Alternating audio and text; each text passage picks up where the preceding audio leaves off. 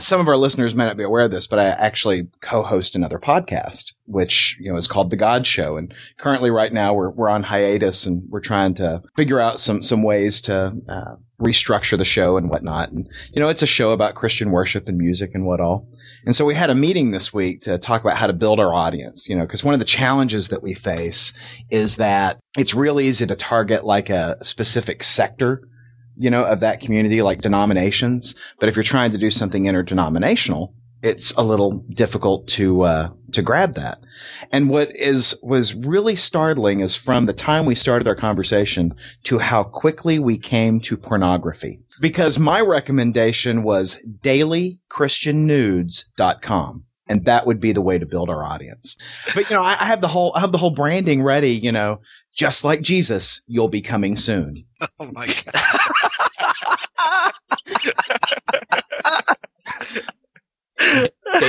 uh, dailychristiannudes.com. you know what? I would support that podcast and that website. I'd get a membership. well, and uh, you know, I, I, I was, I, you know, the daily Christian nudes part would be free. That would be your free pornography every day. Your free, you know, simple nude shot. And then on the fee paying member side, you would have things that were more liturgically seasonally appropriate, you know, so, you know, you could have some kind of furry porn at Easter with the Easter bunny and whatnot. And, uh,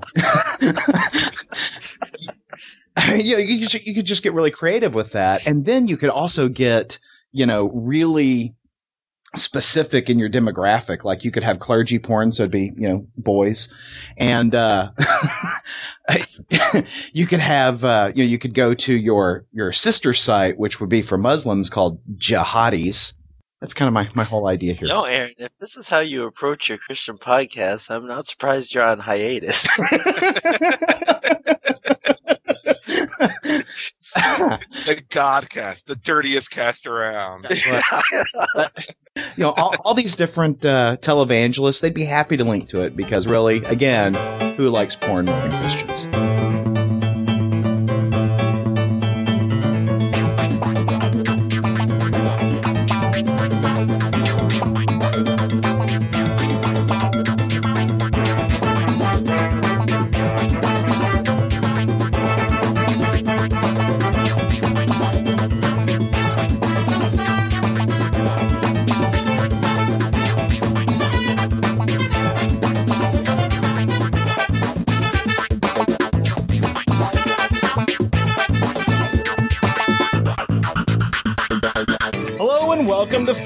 With Aaron and Polly. I'm Aaron. And I'm Polly. And back for his third visit to the show is Jonathan, Kicked in Dice Bags. Most excellent episode no no no no 19, my friends. No no no no 19. hey, that means next week we're gonna have our big 20th episode. That's amazing. That's right. In the comic book world, who does anything for 20? Yeah, we have to do something. Normally 25. 25. Yeah, 25 is a milestone. That's the giant size issue normally. and we'll just we'll just and put then, a bunch of uh, you know repeats of previous shows in, in the back of that episode. It'll be our we'll giant size episode. Show. And you know our renumbering can't be far off. That's true. Before we restart as X Men versus Funny Books with Aaron and Polly, followed by the Avengers versus Funny Books with Aaron and Polly, and with you know Deadpool being our recurring guest every week. Every week, Deadpool. So well, you've got you've got me on the show, so I guess this is the Funny Books team up. That's right. That's right. It, well, we could just call it the Funny Books three way. No, I like team up better. team up is less uncomfortable. but so, you know, in order in order for us to do this team up, we have to fight beforehand. That's true. And then decide to join up. So, Jonathan, should we just you know beat on Paul? what? Shifting alliances. More with, more with, the sexual references, Aaron. I expect better of you. Ah, I'm sorry. Aaron's mind is in the gutter this Saturday morning. So, Paul, you had some big news? Well, not me personally. And it's not really, it's boring now because you've been talking about porn. Well, I thought you would be excited. Honestly, I thought you would bring up the J.J. Abrams deal this week. There was a J.J. Abrams deal this week? J.J. Abrams is in development talks to make a Micronauts movie. Oh hell no! I didn't hear that. Are yeah. crap. Oh, I am all on that. Oh, he's is in negotiations to produce a movie based on the Micronauts franchise. wow. What that- is it with Abrams? Abrams, he just he wants he he, wants- wants, his his thumb on the geek culture. He's like, yes, I want to do Dark Tower, and yes, I want to do Voltron. Now I want to do Micronauts. I wow, I can't believe I didn't know this. I am so very excited about this. Oh, Yeah, he's just going to keep buying rights and never making the movies. So that's my thinking. shut up. He's gonna make it. Same I'll- year as Dark Tower. I'm right? with I'm with Polly here. We, I mean, well, Dark Tower hasn't been announced nearly as long as Voltron.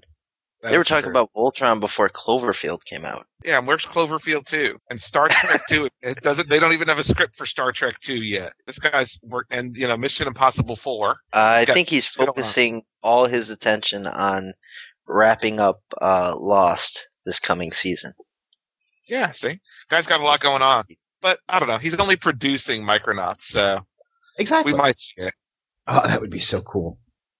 I man, I I, can't imagine sitting in a movie theater, a crowded movie theater on a Friday night, and this movie comes on, and then the title pops up, Micronauts, and just the collective groan over the audience at such a stupid name for a movie. except there's going to be a bunch of guys in, that are forty something who are sitting there going, "Shut up, man! It's cool." I don't know. Transformers didn't get a groan, so Micronauts sounds stupider though to me. God, I love Micronauts. I like Micronauts, but it's a stupid name. You're stupid. Whatever. Yeah, It's yeah. like uh, what was the the helicopter one? Are the guys with the suits? you talking about a Croyer? No, uh, this is past your time. Jonathan may know.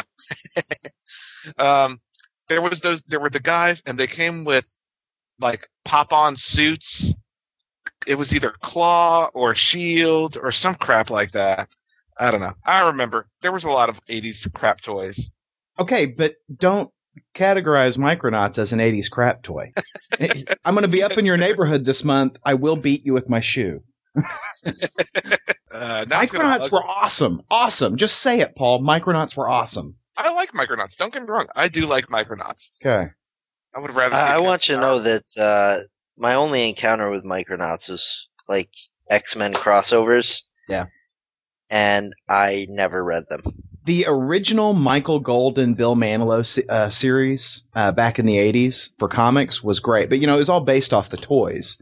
And the toys were awesome. Those were some of the best toys I, I've, I've ever encountered. Uh, just, just the best toys ever. Until later on in Well, your until life. uh, well until the fleshlight. Centurions. That's what it was. I'm not familiar with them. I think that's more like Chris would know about that. Chris always talks about these old cartoons that I'm just like, holy crap, man. Yeah, I watched. When I was a kid, I watched Ninja Turtles until I discovered X Men in the early '90s, and that was that was it. That was the rest of my childhood. And it was that and Scrooge McDuck. oh hell yeah, No. I love Ducktales.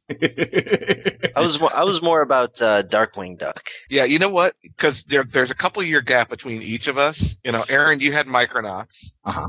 which wasn't a cartoon. It was just a toy line and a comic book, right? Correct. That's right. It was never a cartoon. You know, and I had stuff like Cops and Ninja Turtles. You know, when it first came on, and like a couple years after that, there was you know the Darkwing Duck and the X Men, which was early. It was like '93, wasn't it? That X Men series. That X Men series was awesome. Oh yeah, I'm I'm I've been rewatching it. Uh, I'm almost through uh, the final season because it went five seasons, and uh, it unlike other cartoons you try to go back and watch, like it holds up, and there were a lot of themes and everything in that show that I'm just like, wow, I can't believe a Saturday morning cartoon like really got that uh, that deep with it. It, it channeled a lot of the comic books, I think, at You know, that time. my big challenge with uh, that X Men cartoon, and I, and I know this is a minor concern, but I always had trouble with the voices. The voices never sounded right to me. Yeah, it depends. Some I, of the I disagree better than others. completely. Uh, whenever I play an X Men video game and things like that, like those cartoon voices are what I think of. When I think of Beast, I think of that voice from the cartoon. Uh, I mean, Wolverine is just. I mean, the guy who does the current Wolverine voice, he does just as good of a job because I think Wolverine's just easy to voice. But people like Beast, Well, and the, Uh, the, the, the, Magneto. the voice that I had a real problem with was Ororo. You know, Storm. I just, I her voice always bugged me. what? Yeah, her voice bugged me. And it changed too. I'm looking at the Wikipedia page as we talk about this. She had two different people voicing her, Oh, did she? as did Gambit. Hmm, interesting. So I didn't know that. Yeah, they did a you good know, job of, you know, and not that letting entire you know series. Yeah. But uh, you know that entire series is on DVD now, almost, isn't it? Should be.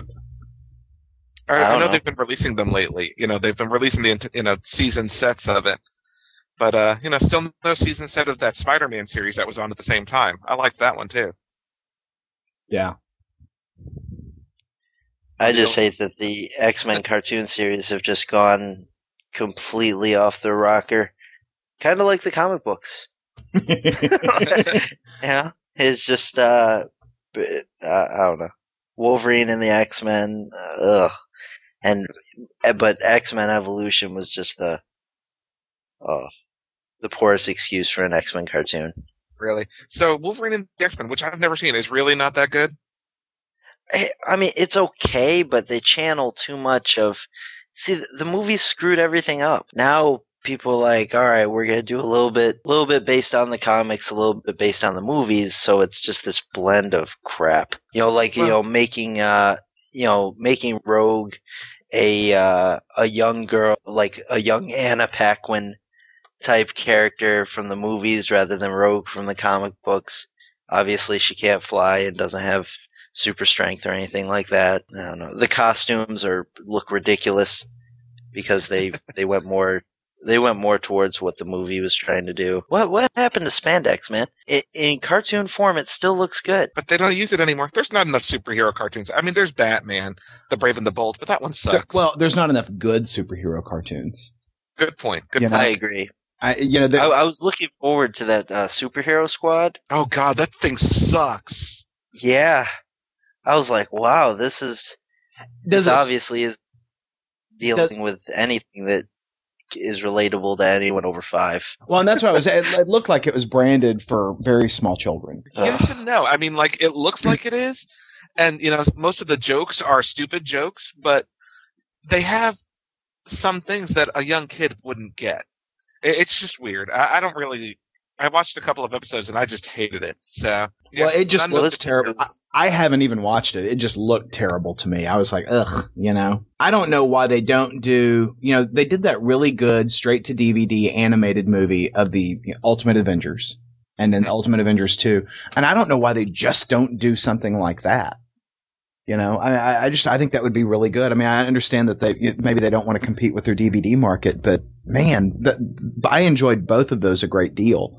I don't understand why Marvel doesn't do something like that.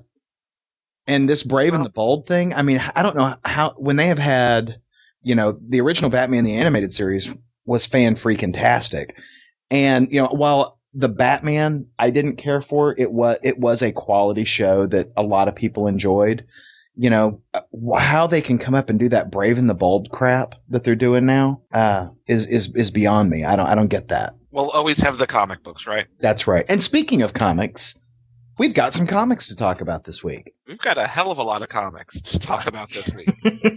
I didn't think we were going to talk about comic books. well, we, we could talk more about Christian porn if you'd like. You really? so what'd you read this week, Aaron? well, uh, I, do, there was one Blackest Night book, uh, that interestingly enough, I read and you didn't. yeah. Uh, it was Doom Patrol number four, their Blackest Night tie-in. And the, I'll be honest, the reason why I picked this book up is that it came with a Sinestro Corps ring. And so Oh, I. I'm sitting here right now with my Sinestro Corps ring on, you know, because I have the ability to instill great fear. um, this book sucked. This book sucked hard, and it, it didn't surprise me because I don't like the Doom Patrol. I have never liked the Doom Patrol. It doesn't matter who's writing it. Uh, I have never liked this book. It's just such a, it's just such a lame idea for a, for a comic. Um, and this one did not deviate from uh, from you know that uh, impression that I had. In fact, one of the bad things about this book is here. You know, you're okay. I pick it up because it's a Blackest Night tie-in, and it is so mired in Doom Patrol backstory that I didn't know what in the world was going on. I mean, it was not a good intro into the Doom Patrol story at all. So, you know, they missed their opportunity to say, Hey, Aaron, we're going to change your idea about Doom Patrol. We're going to, uh, you know, blow your socks off. And man, this thing sucked hard, you know, and the, the artwork's actually pretty good, but the story was just blech, blech, blech. Yeah. You know, I almost picked it up based on the art because I like the artist. That's yeah. uh, Justiniano who yeah. did uh, the Days of Vengeance. Yeah, and it's got Keith Giffen as a writer, and I love Keith Giffen's stuff but I, I, it's it's the characters. It's not the writer. It's not the artist. It's these characters, and you know the whole concept of the Doom Patrol. These fractured heroes, and you know uh, them trying to them being manipulated by this guy. And I mean, how long has Doom Patrol been around that they've been manipulated by uh, uh, what's his name, Niles Caulder or whatever his name is? Yeah. Uh, you know, I mean, they, they've always been manipulated by this guy, and I mean, you know, that works for for a story arc, but I'm not interested in reading that whole you know, a whole series around that through however many different volumes this book has been in. Anyway, I just thought it was terrible. And it had a terrible backup with, uh, the Metal Men. And then, of course, that ridiculous preview for Batman Doc Savage. So, you know, I, I, threw three ninety nine in the street to get my Sinestro Corps ring. Totally worth it. yeah, because uh, we have six more of those this month. Yeah, yeah. Yeah, six more tie-ins. And some of them look better than others, but yeah. Damn. Just so, damn. Yeah. So that's our Blackest Night update. Well, for Marvel, uh, the Dead are rising as well. Uh, in the X-Men universe. Uh, ne- last week we didn't talk about this book, and I don't know if it came out everywhere because I noticed it on the solicits last week and this week um, Necrosha X or X Necrosha, or maybe just Necrosha with an X behind it, um, which is a crossover between New Mutants, X Force, and X Men Legacy. So, Jonathan, you, did you get a chance to read the whole thing? Yes. What'd you think? I loved it. I did too, actually. I really enjoyed it. Uh, I, it, I, I, like that I, dramatic pause you have there, Paul. I wanted to leave people waiting for my answer. Yeah, I I thought it it looked great. Uh, it read great. Uh, all three stories because it is it, it is broken up into into three different stories, which I like better than having just one story through half the book and then some backups. Yeah, the way you know the way Necrosha is laid out for those folks who are listening on the phone, on the phone, uh, those folks listening to the podcast, is that there's three simultaneous. I think Necrosha, the way it works is it's not like a 12 part storyline. There's like three, four part storylines or something like that. Because each, there's three stories in this, and each one leads into a different book. Like the main storyline in this leads into X Force. And I think the second storyline leads into the storyline that goes on in New Mutants. And then the last story in this leads into the story that goes in through X-Men Legacy. So, you know, Necrosha is like a, an overarch, an overarching thing, but there's three different paths that you can take. And I guess you don't have to buy all 12 books to get the full story. But I really enjoyed right. this intro issue. Uh, you know, I don't normally pick up any of these books. Uh, I don't know if all of the stories were strong enough to make me want to pick up things like New Mutants and X Men Legacy. Uh, but I'll definitely pick up the X Force portion of the storyline because I think that's probably where the the main portion of it's going to be. Really, you didn't feel that about New Mutants, like the the story that that's going to lead up to to what's going to be going on in New Mutants?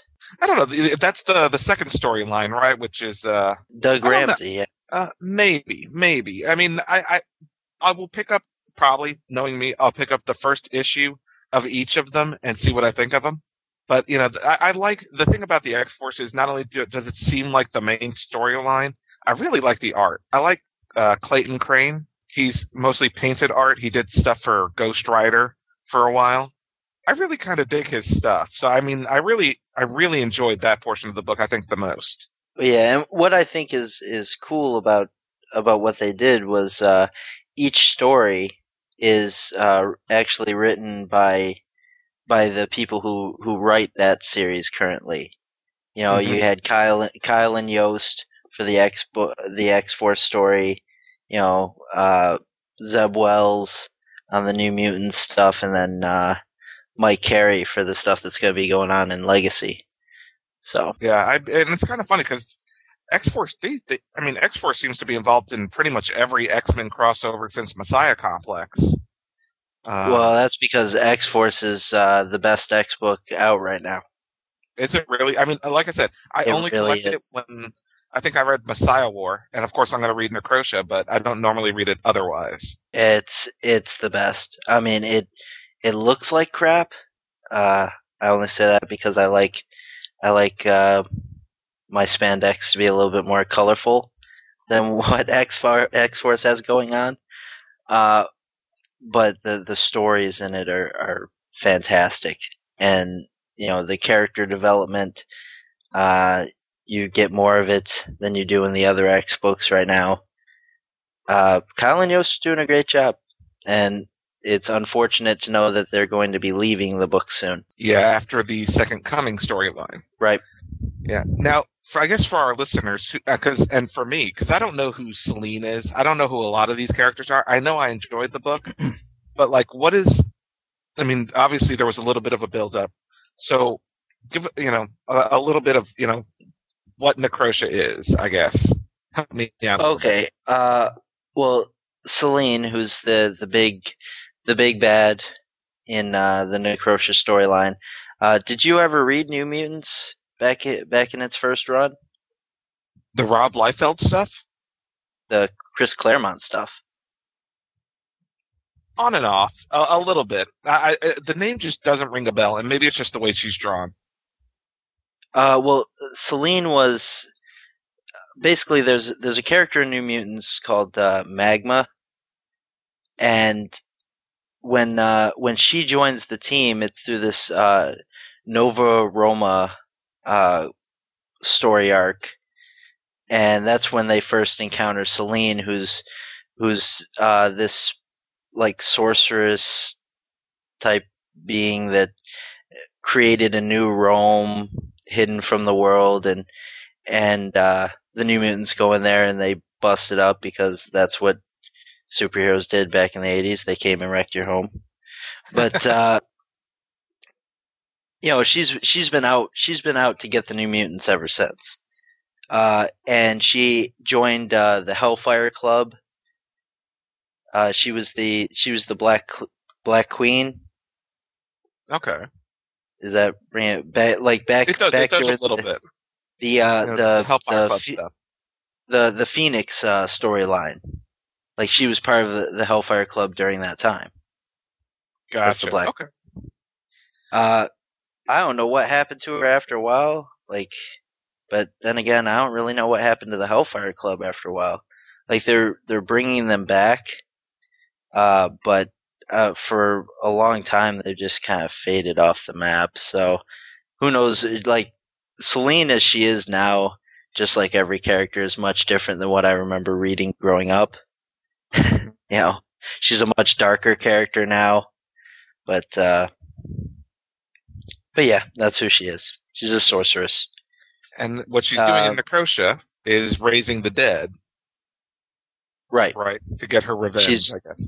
She's she's uh she's building an army and did you ever make like when you heard about this event Necrosha and you knew that people were going to be like mutants were going to be coming back from the dead did you make a, any sort of connection with Necrosha and Genosha cuz I totally didn't and I feel stupid.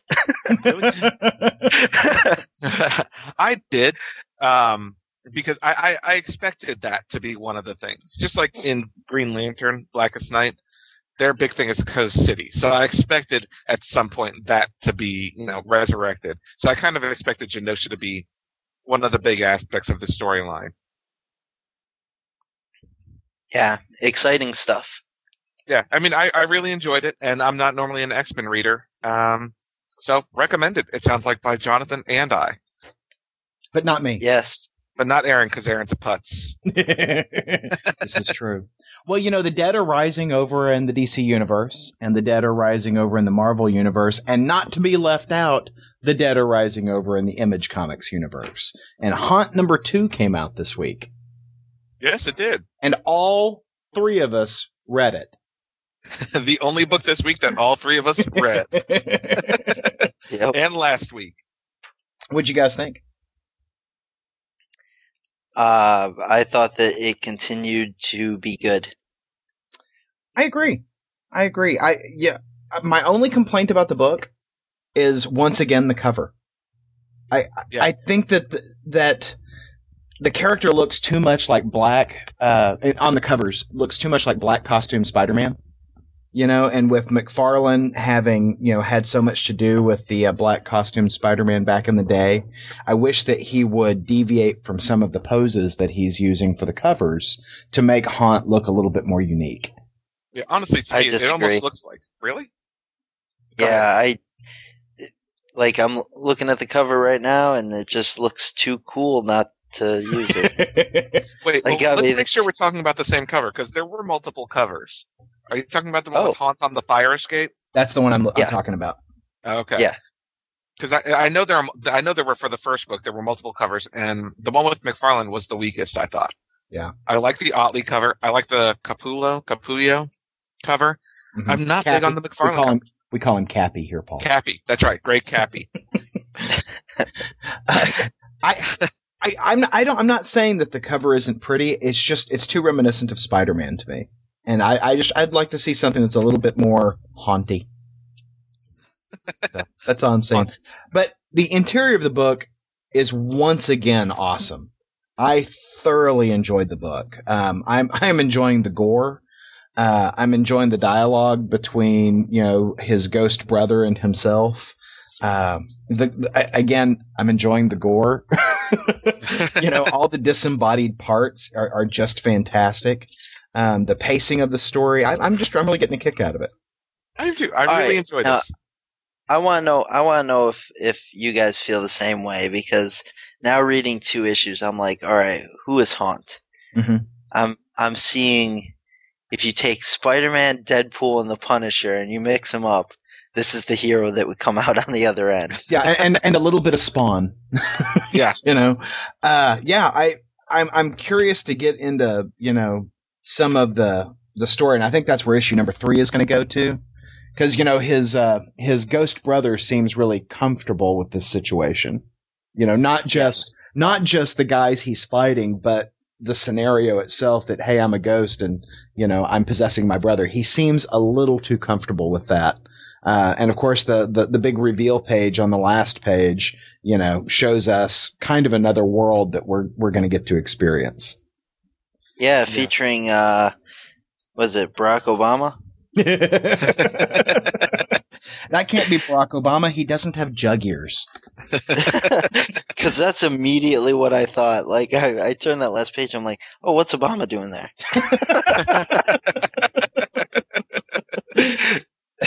when I when I saw that, I, I kind of figured what whenever you know Robert Kirkman's books all kind of tie together some way. Yeah.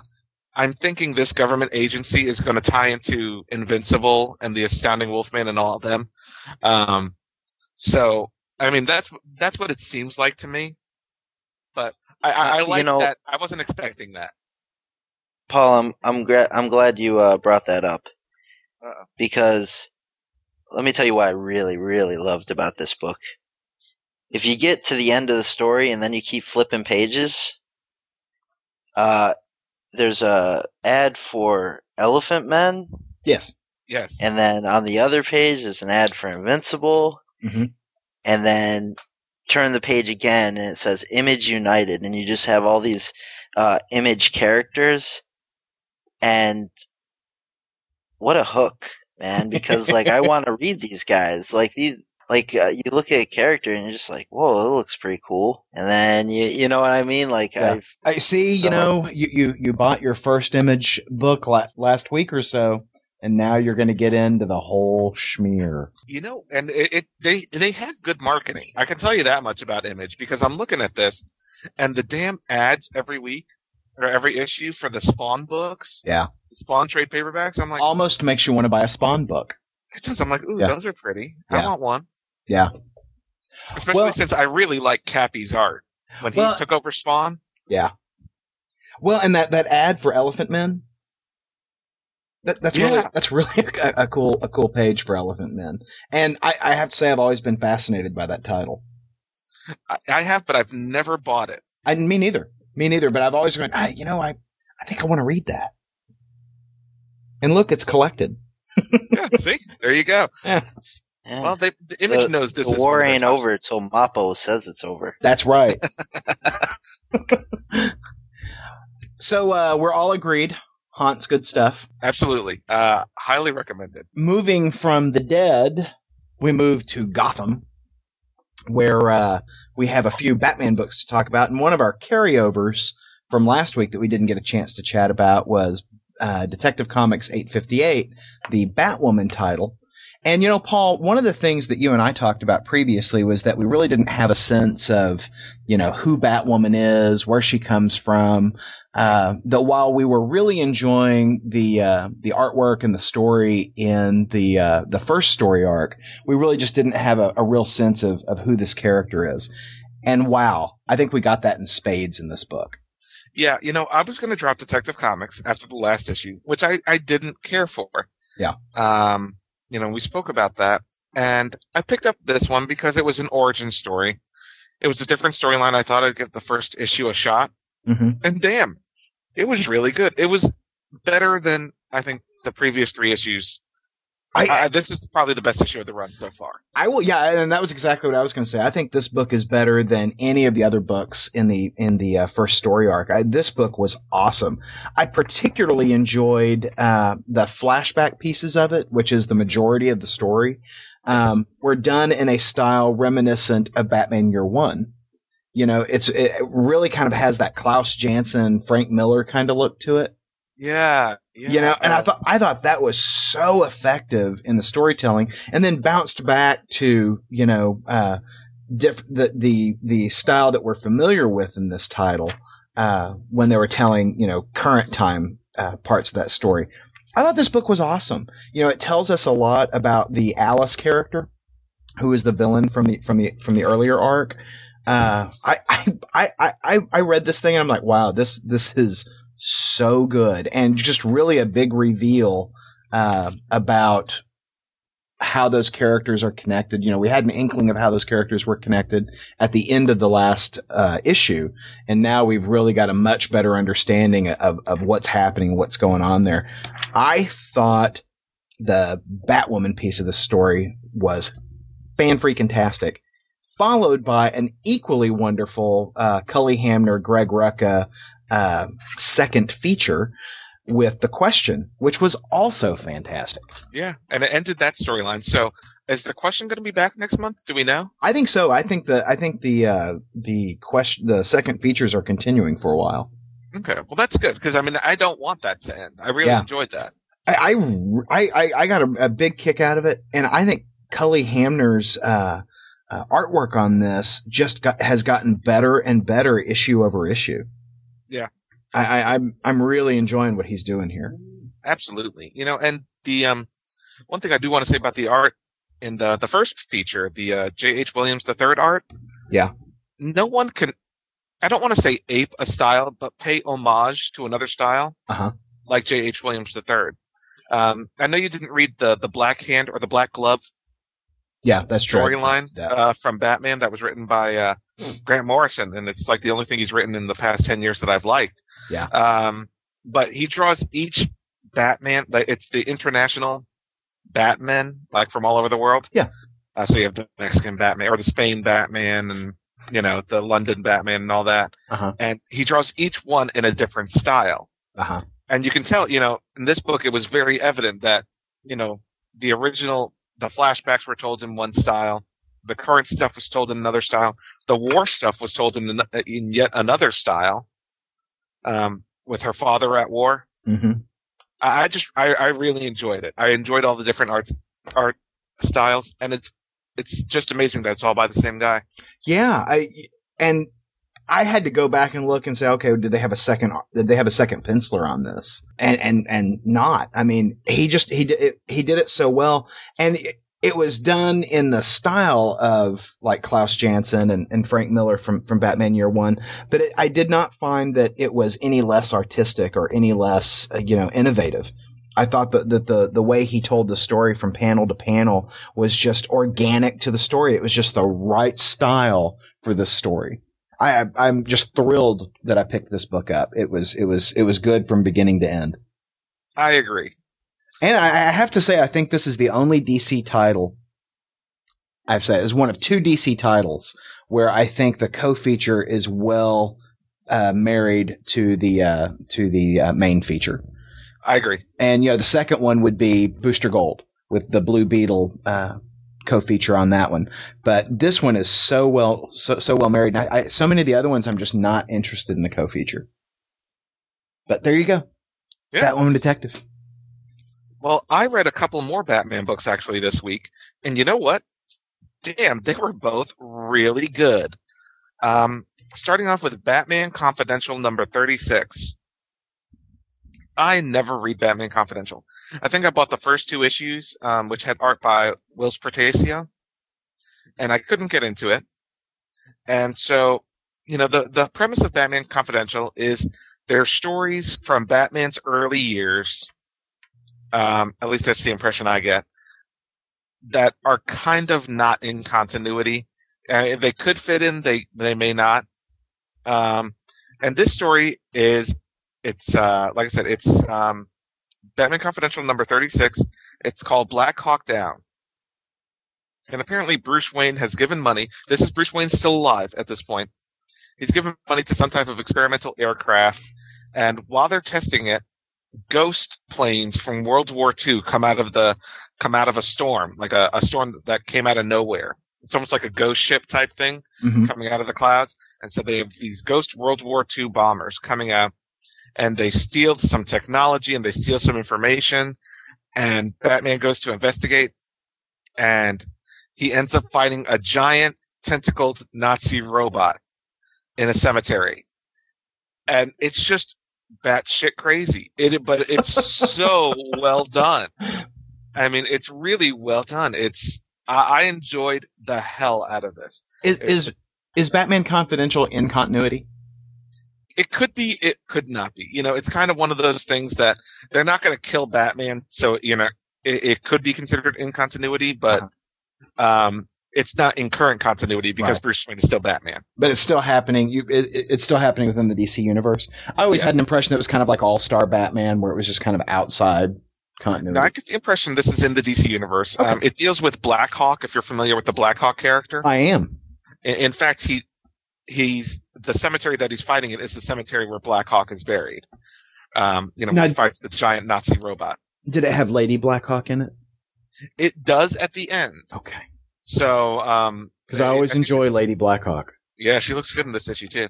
I, I think this is either a three or four part storyline. Uh-huh. And if you're a Batman fan and you're looking for something kind of fun in Batman, I highly recommend this. I highly recommend this. I mean, it's, you know, you're talking about World War II ghost planes and Nazi robots in a Batman book.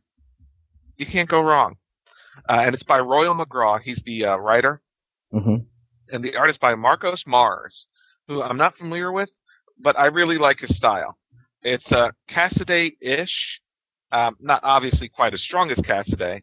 You know, Uh, John Cassaday, the, the John Cassaday, yes, I'm sorry, uh, but I, I really highly enjoyed this book, and just as much as I enjoyed that book, I also enjoyed Kevin Smith and Walter Flanagan's Batman: The Widening Gyre, number three. Is that the uh, is that the end of that series, or is there still more to come on that one? This is issue three of six. Okay. and uh, it's Batman, and basically it's uh, there's a new vigilante in town. There's a, a lot of different things going on in this series, uh, but the primary story is that Batman is now dating Silver St. Cloud again. And I, I, again, this is one of those things that I don't know where in current continuity it is. Um, it could be anywhere. Uh, it may not be in continuity at all. Mm-hmm. Um, but he's dating Silver St. Cloud, and so you see a Bruce Wayne that we haven't seen in years. He's happy, he's joking, he's having sex, um, and there's a great cameo by Aquaman in the issue um, when Aquaman finds out that Bruce Wayne is dating a woman. And Was, was Aquaman expecting that he'd be dating a guy? well, the thing is, because Bruce Wayne's trying to be coy, he Aquaman says the dolphins have reported screaming from the private island where Bruce and his girlfriend are staying. And apparently the girlfriend calls him Dee Dee. I don't know why she calls Bruce Wayne Dee Dee. I must have missed something there. Uh, like double D yeah. or like D I D I or D D. E E D E E. Oh, that's disturbing. Yeah. and so Aquaman says the dolphins have been reporting screaming from the island and they've been screaming Dee Dee. And he thought it was Dr. Destiny. So he went to investigate and, uh, he gets there and he sees Bruce Wayne swimming in the water. And so Aquaman asks him, who's Dee Dee? And Bruce Wayne goes, it's what my companion calls me. Trying to be coy. And Aquaman goes, Robin calls you Dee Dee? and Oh, it's just funny. so funny. It, it is absolute. I mean, when was the last time I laughed reading a Batman book? yeah. Well, you know, laughed when it wasn't the Joker talking. You know. Yeah. Yeah. This is great stuff. Um, you know, I really enjoy this. It makes me want to pick up Kevin Smith's first first Batman series, Yeah. uh, Cacophony. It's that it's that good, and it's it's a Batman that you're not we haven't gotten in years. I think, um, and I really like this side of Batman. Wow. So again, highly recommended. Wow, that uh, you know, I I didn't pick up widening widening gyre because I had not read Cacophony, and I've read so many good things about Cacophony. I'm like, dang it, I should have picked that up. So I'm gonna have to get those in trade. Yeah. Um, and Cacophony is out in hardcover right now. Yeah. It's going on the Christmas list. Oh yeah, well I've got a long Christmas list. Yeah, there's there's quite a few trade paperbacks on mine. So the that's uh that is our Batman update. I feel like we should have theme music coming in and out of for that. Batman update. Uh, but I read a ton of Marvel this week, and it's because of damn ass Jonathan. You know, I never liked that guy. Yeah, guest on our podcast that I've been reading all this Marvel as of late. Yeah. Because in addition to a, a- we haven't talked about any Marvel. Oh, and Necrosha. Well, you know, uh, what's hysterical is that uh, my comic shop guy, you know, he'll pull my books for me, and he's like, "I see Marvel in there." And you know what pisses me off about Marvel is that they put Adi Granov art on the covers. And whenever Adi Granov does a cover, it's like, I really want to buy that book. mhm. I love that guy's art. I really do. Yeah. Um, and he did the cover for two books this week. Um, Assault on New Olympus and X-Men versus Agents of Atlas. And uh, even though X-Men versus Agents of Atlas leads into Assault on New Olympus, I'll talk about Assault on New Olympus first. Um, this is the Incredible Hercules, the Amazing Spider-Man. Uh, I guess Agents of Atlas are involved as well. Uh, Spider-Woman's, um, Wolverine, Amadeus Cho. Eh, It's, I guess, you know, they, they have to invade New Olympus because the gods are at war or something like that. I've read the entire issue and I'm having a hard time explaining it, not because I didn't understand it, but because the story really didn't connect with me. Yeah. Um, I know Incredible Hercules is not a wildly popular series, but those fans that love it, love it. Um, it's by Greg Pak and Fred Van Lente, the writers. Mhm. Um, and I don't know who the normal artist is. I love me some Greg Pak. Yeah, and I love Greg Pak too, but I just I don't know. I don't know if it's the Incredible Hercules character or just this storyline. I'm I'm not a huge fan of Greek gods and comics to begin with, hmm so I guess I just didn't care for it. Um, and this book, it's not a bad book. It's just the story's not connecting with me. Um, the main reason I picked up this book is for the appearance of Agents of Atlas. Now I know Jonathan's not a huge fan of Agents of Atlas because you said you didn't Although- care for them on relapse. Well, it, it is part of my pull list. They just don't fit. And I think that's what I like about them. You know, the Agents of Atlas is this 1950s superhero team, very pulp characters. You know, a giant gorilla, a killer robot, uh, Namora. They have a siren, uh, like an actual siren. You know, the singing sirens. Uh, her name's Venus. They have the Uranian, who used to be Marvel Boy, and uh, Jimmy Woo is the leader of the team. And I think I like the fact that they don't fit in the Marvel universe. You know, there's these pulpy characters that just don't normally fit in the Marvel universe. And I think that's what I like about them. Uh, and the main series ended. Uh, but there's, I guess, this big push on the Agents of Atlas, maybe to, to get promotion behind them. because once the main series ended, they had the two part X Men versus Agents of Atlas. They've got another two part miniseries after that. Um, and they're now going to be a co feature in The Incredible Hercules, which pisses me off because now I need to buy The Incredible Hercules to read Agents of Atlas because I like Agents of Atlas that much. Um, and like I said, this Agents of Atlas storyline is directly following the storyline in X Men versus Agents of Atlas, uh, which is a two part miniseries by the regular Agents of Atlas team of Jeff Parker and art by Carlo Pagulayan. Maybe I pronounced that right. um, but I loved the two part miniseries. I, I waited to read issue one until issue two came out this week, and I read both of them together, and I, I really enjoyed it. I mean, it's a typical crossover of misunderstanding, fighting, then team up. Mm-hmm. But uh, I, I really enjoyed it, and you know, I, I enjoy these pulpy characters in the Marvel universe, uh, and I enjoy the way they interact with the X Men. So I, I I loved that stuff, and you know, I love Agents of Atlas so much that little plug here. In, in a couple of weeks, we'll be interviewing writer Jeff Parker on Funny Books with Aaron and Polly. So keep an eye out for that. And uh, I, like I said, I recommend at least picking up the first Agents of Atlas trade and seeing if you like it. I will be keeping an eye on that. Tell him that uh, that Jonathan says that he really enjoyed the Hood miniseries. I will. I'll say, hey, Jonathan enjoyed your Hood miniseries. And you know what he'll say? Who? I'm just kidding. No, he'll say he'll say, "Oh, Jonathan from Kicking the Dice Bags, awesome." A, a leader, a quality leader in the podcast community. he'll say life doesn't get much better than this. That's right. That's right. Well, um, you know, speaking of X Men, I picked up uh, Astonishing X Men number 32 this week. And this is the second uh, Astonishing X Men I've read since uh, uh, Joss Whedon left the story or left the title. And, you know, this, of course, has the, uh, is kind of, I, I, guess, leading into the um, Sword series that's coming up, as well as, you know, developing some other things within the, uh, the X Men title. And, Jonathan, you read it as well. Yep. Which thing? Didn't like it. You didn't like it. What didn't you like about it? Everything. okay, so um, uh, starting on page one, you didn't like the titles. uh, let's see what what can I pick out. Um, I didn't like the lettering. Yeah, yeah, okay. Now, uh, now I never read uh, Whedon's run on Astonishing. Uh, this is only the second Astonishing I've picked up. Okay. Uh, the first uh, being the issue right before this, so I got to see the the first part of this new uh, storyline. Uh, it just uh, I don't know.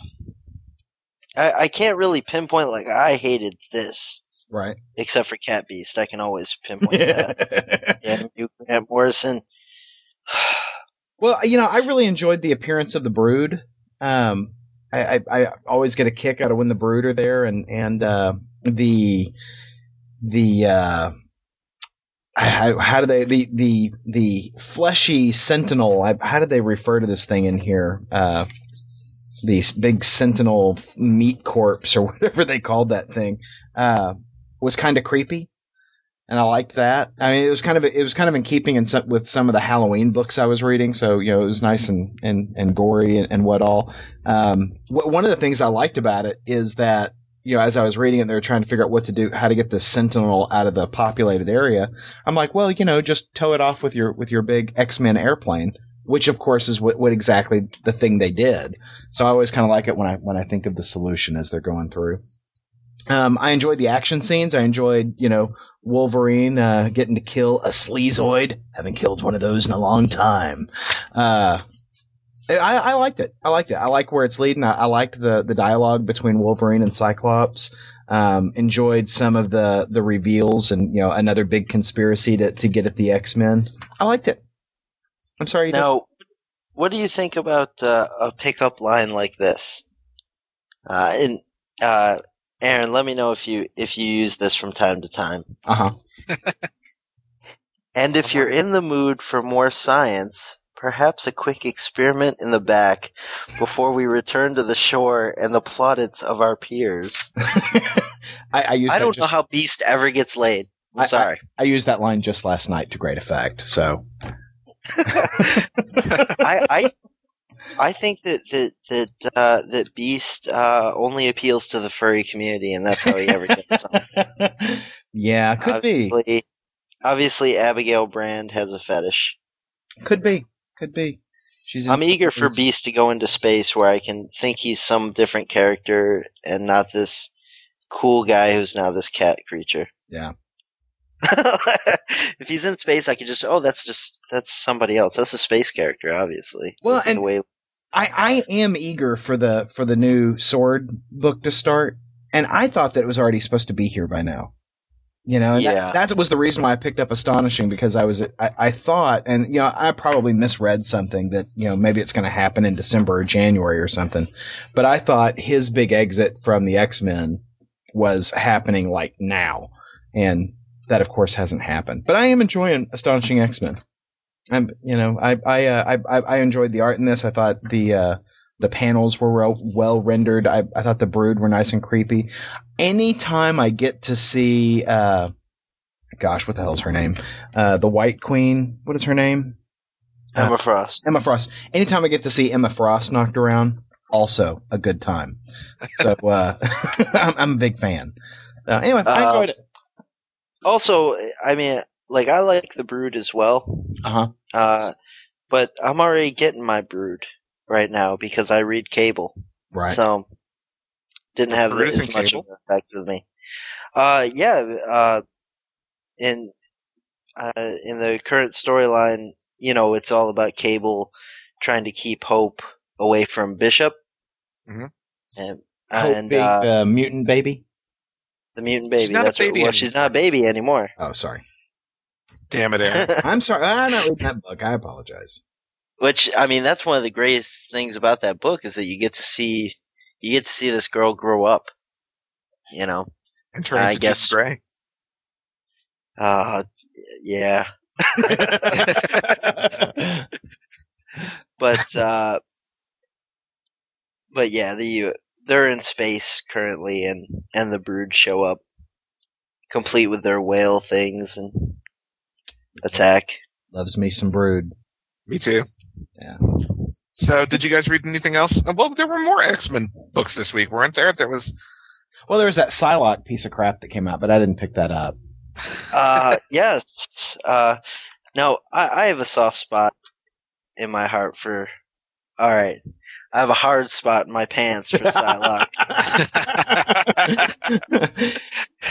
um, you know, it, and she's so sexy that she still gets to keep her costume while everyone else looks like crap. So, you know, when I saw when I saw the cover to this book with just like her just pretty much showing her ass and holding two katanas, I'm like, I gotta get it. well, and I have to say, you know, that's the that's the uh, the full page ad that they'd been running leading up to it, and I was like, well, it does look like a really good book. Her her bottom is con- it is you know startlingly uh, persuasive to pick up that title. Yeah. Um. So, and plus, she just Psylocke just came back into the Marvel universe recently. Uh. So, like one thing that I'm getting tired of in the X books, and I think this also kind of kind of irked me in astonishing, Mhm. is that there's all these mutants that have these weird powers that I don't know who they are. Right. You know, just like the, the X books are just overpopulated with these C and D list characters. Yeah. Eh, Despite the fact that there are only 200 mutants anymore. yeah, there's no like the X Men need a core team. Mhm. You know, and you've got so many X books, you can distribute the good ones around. Um, so eh, Psylocke was she was real big back back when I was uh, reading uh, in the '90s. So you know, uh, it was just nice to try to return to something that I'm more familiar with, like that ass. And, uh,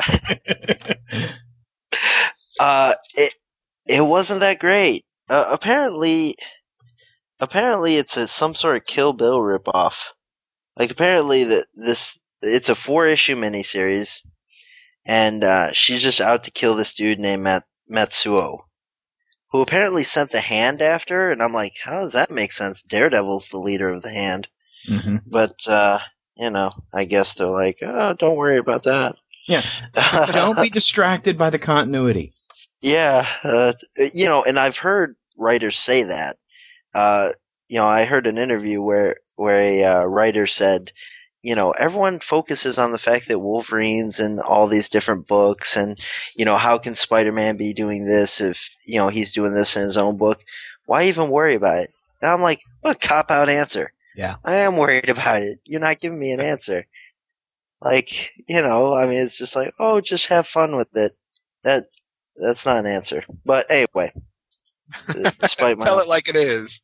yeah, d- despite my own rant here, uh, the best thing about this book is actually the backup.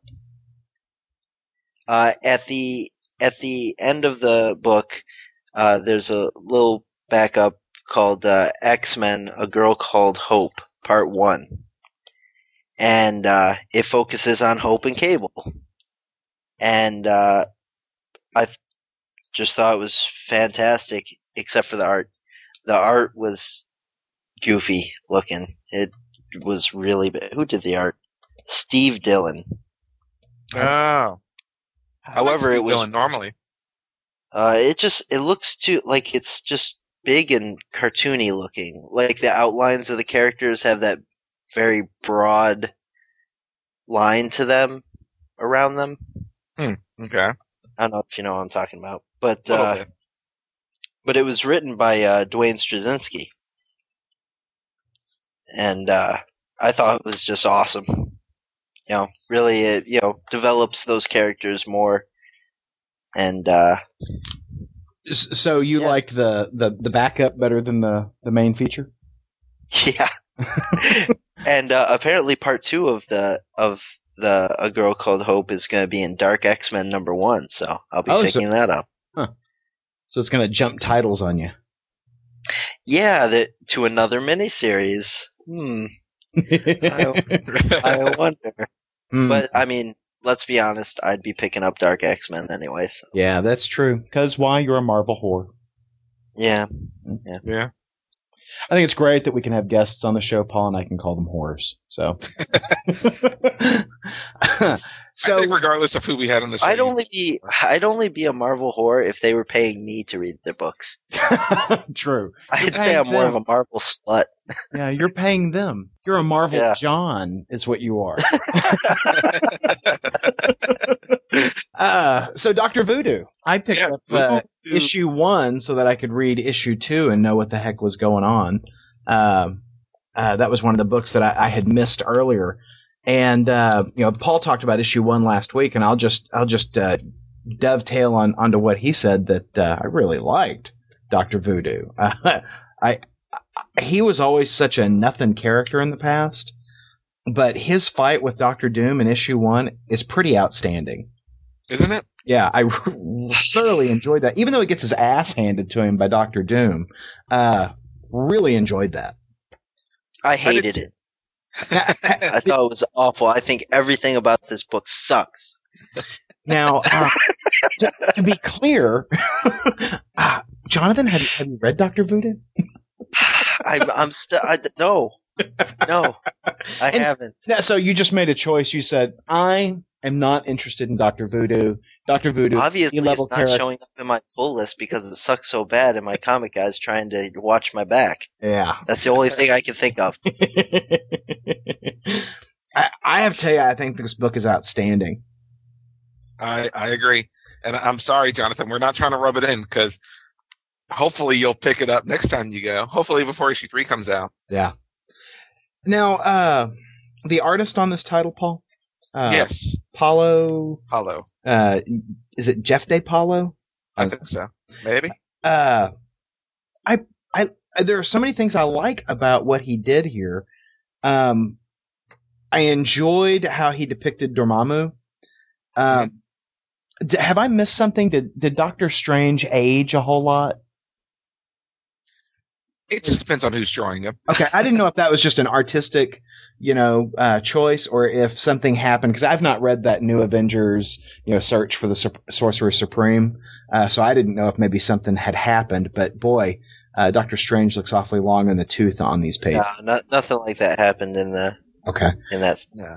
but I particular, you know, it's so easy for folks to just draw Doctor Doom looking like some guy walking around in, the, in, a, in a metal suit. And I, Doctor Doom just looked like a badass in this book. The the scene where he walks through the dimensional portal, you know, after he's he's uh, uh, bitch slapped uh, uh, Doctor Voodoo, is just re- you know it's it's got a, a nice use of, of the darkness and the light, and you know very ominous him stepping through that dimensional gate, and then just you know destroys Doctor Voodoo's spirit brother, you know, and I mean this whole you know I'm just pounding on Doctor Voodoo. I, I it has been a long time since I have seen Doctor Doom portrayed like really the badass that he is. And I, Yeah. Well, uh, a question here: uh, How does the series, like the stuff with Doctor Doom, is that fitting in with with current continuity? Because You know- Doctor Doom's wrapped up in a lot of stuff right now. Yeah, he's over in the uh, he's over in Thor right now with the Asgardians, and I didn't feel like it uh, took away from anything that, that I've seen him in, in other books going on. He's a Yeah, busy I mean, guy. this, yeah, I mean, this could have been an hour of Doctor Doom's life, basically. Yeah, so it exactly. could fit anywhere. Um, But you know that that's I just wanted to chat say that about issue one, and I can say all those same things about issue two. Um, with the exception that we get to find out a lot about who Doctor Voodoo is. You know, we, we get a lot of a backstory on him in this book. Mm-hmm. and you know the reveal as to what's been happening to New Orleans while Doctor Voodoo's been out of town Yeah, kicks ass. I mean, Yeah. I was, I was, I this book, it's this book makes me want to read a Doctor Strange book. Yeah. but there is a Doctor Strange book, but it doesn't look as good as this. yeah, and and Um, and Doctor Strange There's- comes out. there's not a death. It comes Wait, out next week. The new Doctor Strange book comes out next week. Oh, okay. Um, it's Is it going to be a mini or is it going to be a ongoing? I It's just think going to be a mini, um, and it, it's weird because it almost looks manga-ish. The art. Uh, I, You know- I, I wasn't a big fan of, of the look of that I- one. I've been thinking. I've been thinking so much about Doctor Strange lately. Not in my masturbatory sessions, you know, and when I'm Just a thinking little about bit. comic book characters. you saved that Uh, for Howard the Duck, right? I, you know, when when I was first on this show, we did what if we were writing the Avengers? Yeah. And I could have summed that whole thing up with the statement of the Avengers should be a team made up of characters that are good characters, but not good enough to have their own ongoing. Mm-hmm. The problem with Avengers is that everyone has their ongoing in Avengers right now. And it Mhm. screws up continuity. If it was just a team of people that needed each other in order to sell books, you know, and I like Doctor Strange, yeah, he's gonna have an ongoing, I guess, but I think he would be perfect on I think he fits into that category of someone who just could not have an ongoing and be part of Avengers.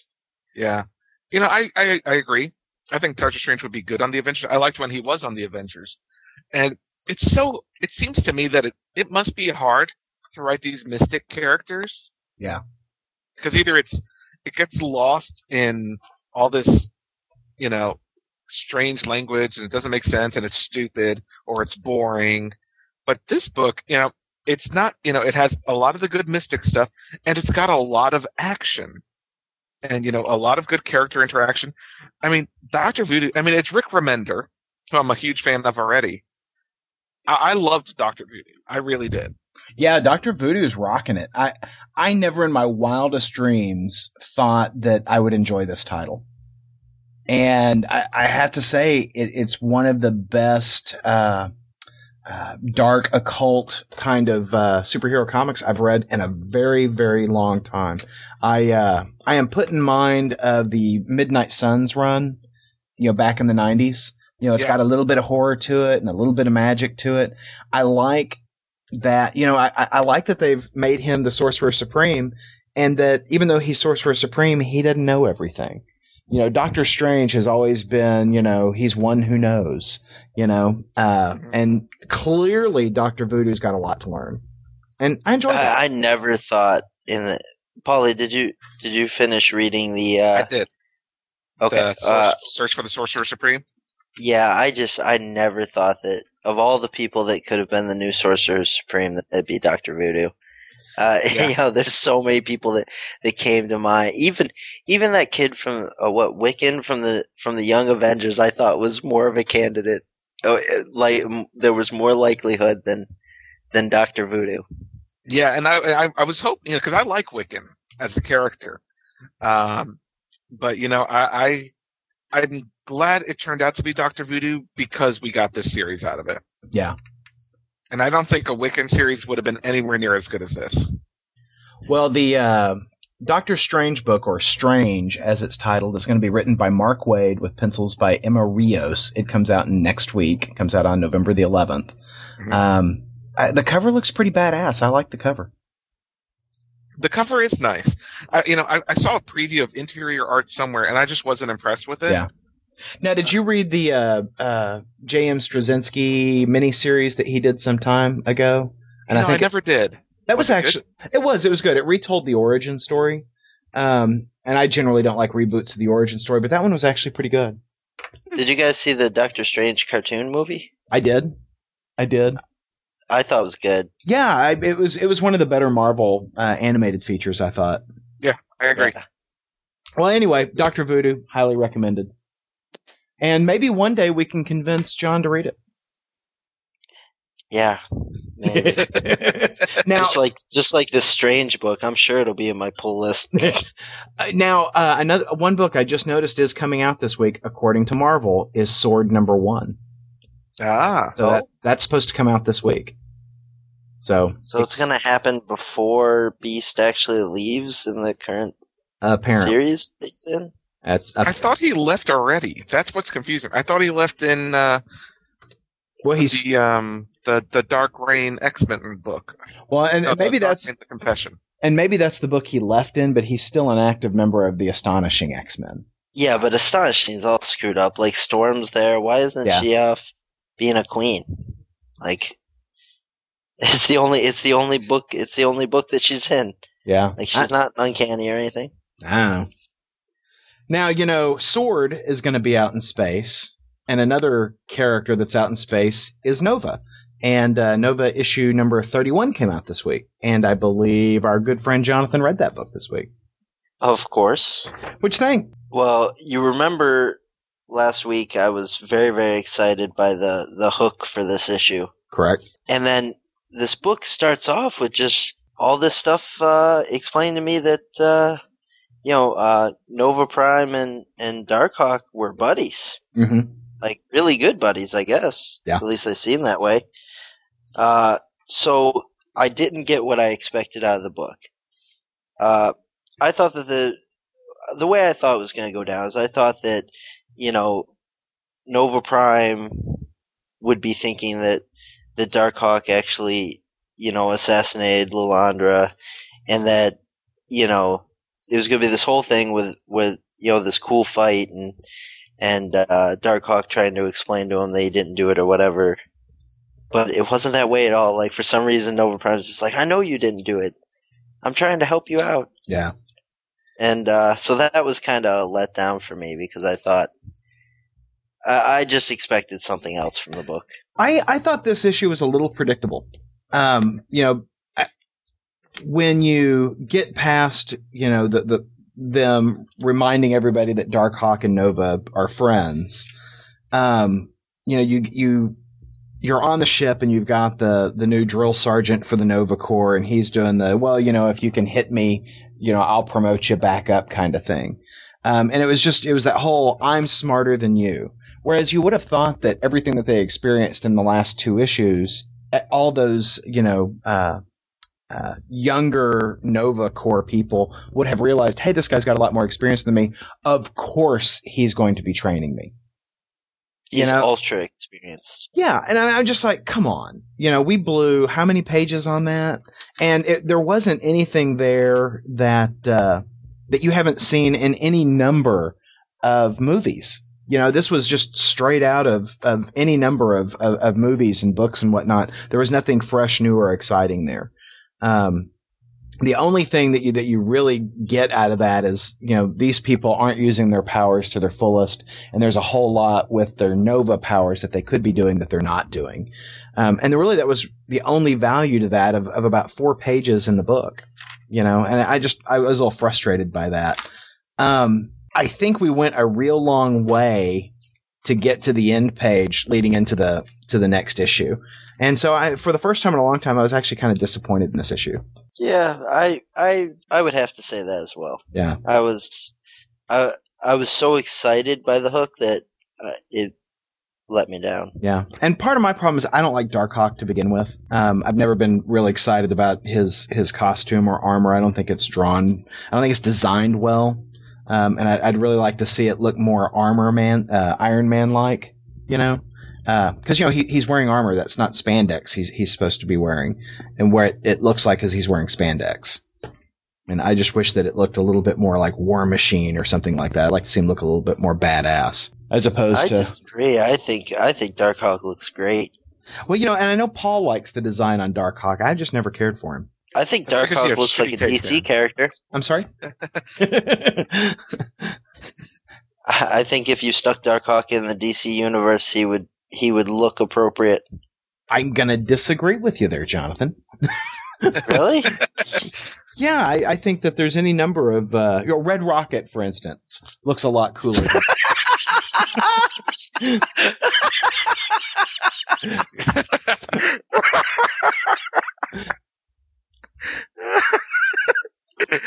what a hero.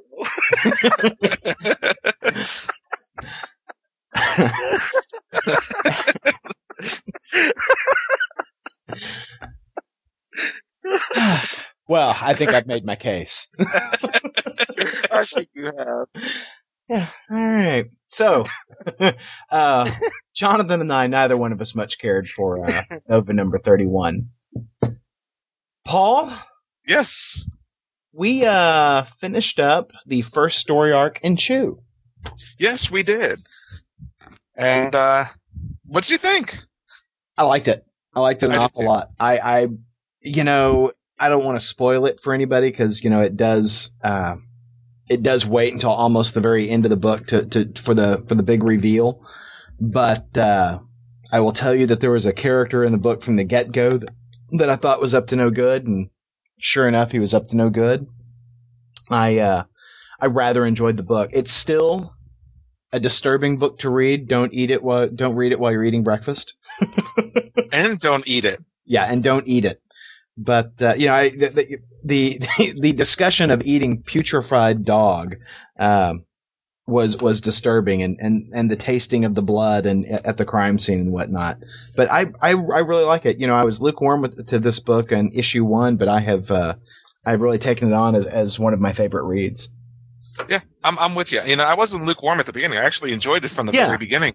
Yeah. And um, you know, we spoke to John Layman, the author of this book, a couple of uh, like a month ago. Yeah. And uh, you know, he hinted that some things were coming in this book, and you know, it it was a good wrap up to the first storyline. Yeah, it was. Absolutely. You know, Yeah. it wasn't disappointing. And, Well, uh, I'm looking to see what's next. And the, the first story arc does really set up a nice origin story for the entire, you know, series. I mean, you can tell it, it firmly establishes who his recurring, you know, major villain or nemesis will be. Um, it, it, it does describe a rather unique world. I mean, you've really got a firm idea of what the setting is, what the stakes are. Uh, I, I, it's really very well done. Very well done. I agree. And I mean, there's not much more we can say on it that hasn't already been said. And one thing Um, that, that, that- let me point something out to you, Paul, just in case you didn't notice it. Um, if you look at the cover of the book, you know you're you're sitting from the the perspective of John Chu, and I just noticed it a moment ago. But you do you see the mirror, you know, behind Yeah. the other character, and it does kind of indicate what's going to happen. yeah, it's kind of funny. There, in, in the front of the cover Yeah. is a spoiler, or you know, the front of the cover. The cover page is a Hmm. spoiler Um, but I didn't even notice the mirrors behind him in the preview art. Right. So I don't know if they weren't in the preview art or if I'm just that unobservant. Yeah. But I, I really enjoyed Chew Number Five. Yeah. Chew number five was good stuff. Good stuff. And also good stuff. And uh, this was from, gosh, I think two, maybe three weeks ago. Spider Woman number two. Uh, by Brian Michael Bendis and uh, Alex Maleev, uh, continuing the adventures of Spider Woman, Agent of Sword. Uh, the book starts off with her being in jail in, uh, gosh, what's the name of that that country? Uh, Madripoor. Yeah. Is that it, Madripoor? Uh, now you read this, Jonathan, right? Did Did you enjoy it?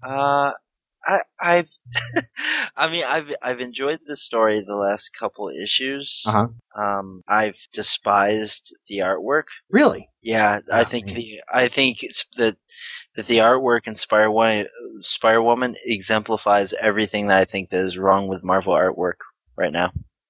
Because you you want the, the the four color superhero jumping around in their spandex kinds of stuff. Right. I don't Yeah. want the, like, sketch put to color look that Mhm. See, and I'm, I'm I'm on the other side. I mean, I enjoy I enjoy the the type that, that you like as well, but I, I think the the artwork works really well for this story. I think it works really well for Punisher. Uh, you know, Spider Woman, like, I just, I mean, it's freaking Spider Woman. Mm-hmm. Well, you know, she's in a dark place right now. Yeah, that's because the, they draw her so dark with no lights around. like, you'll never get out of that dark place if it's just black, black panel with a sketch of her on it. If she doesn't turn on a light. Yeah.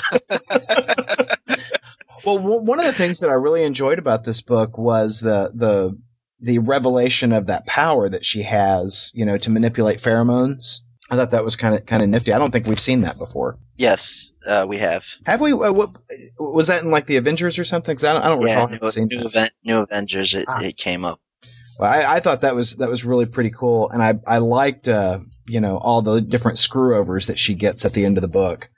Um, I, I I really very much enjoyed this title. I'm I'm it's it's one of the ones that I'm most excited about that Marvel's doing right now. Now, one of the things that I didn't care about the book, you know, because we we've gotten into doing co-features and backups and whatnot.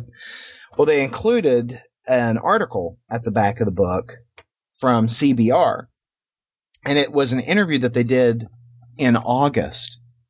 You know, reprinted from something they did on the web, and I'm like, come on, you know, uh, how many people have already read this thing free online? Why did we have to include it in the in in the book? Now, you know, it is a 2.99 title, so I'm not complaining about the price, but I would have been happy, you know, if they if they needed to do some extra in the back of the book, why not just do some sketch pages or something?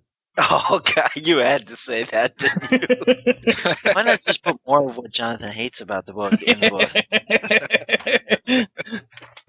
book? Nothing but love for you, man.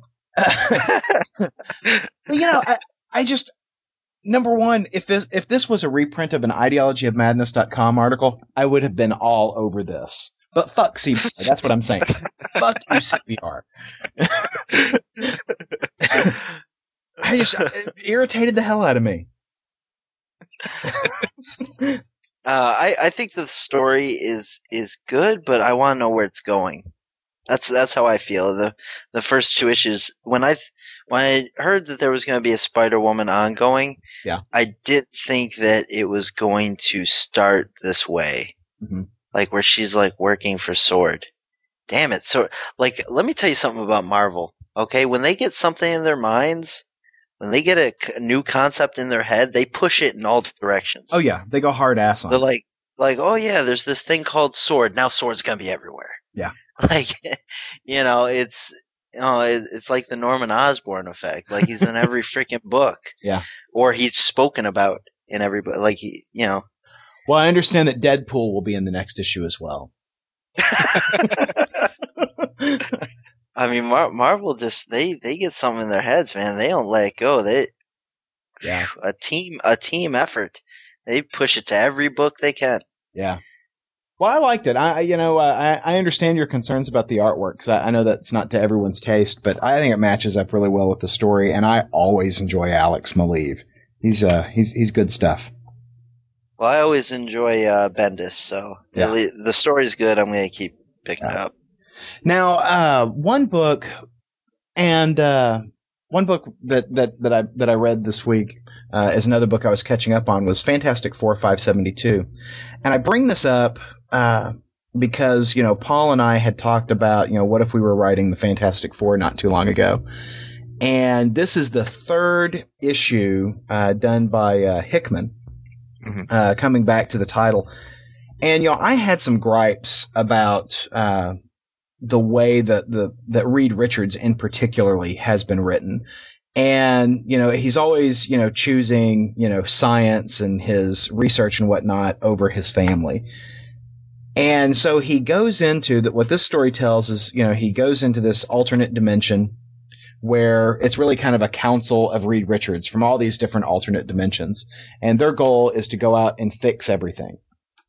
And it was really the the third book, and I'm glad it didn't go on longer. I think they paced it just right. The third book really uh, uh, had a lot of action, and you know uh, showed that there was a lot at risk here.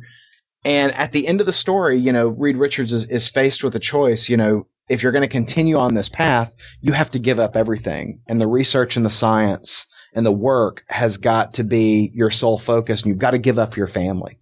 Um, and he makes the choice for his family. I mean, when it, when it's put to him in those terms, he's like, "Holy crap!" And I mean, he's literally running away from these guys uh, to go back. So uh, on the on the one level, I really enjoyed this story. Uh, Jonathan, did you read this one? I did. What did you think? Uh, I mean, let's start with the cover. Uh huh. All right, the cover pissed me off, and I hate, I hate, I hate when covers do this. Just like I hate ads, just like I hate titles that are misleading. Where it shows the entire Fantastic Four in a fight that's never in the book. Yeah, like Yeah. it's just this is this. It should have been. I mean, if Reed Richards is going to be the focus of the book, then Yeah. why not just have Reed Richards on the cover, and then you can still have the little, the little headshots of the other team members up around the uh, up around the title. Yeah, I agree. I that's one of those things. Since since I was a kid, I have hated covers that that weren't an accurate representation of what's in. But this is why they tell us, and this may be the first time you've heard this, Jonathan. Never judge a book by its cover. uh, also, also titles. Uh, for for instance, uh, last week we talked about uh, Guardians of the Galaxy, Uh huh. and what was the title of that issue? Aaron, do you remember? Oh hell! Uh, I don't have the book here around me. No, I do not remember the title of the issue. Right on the front cover, Kang conquers the Guardians of the Galaxy. Okay.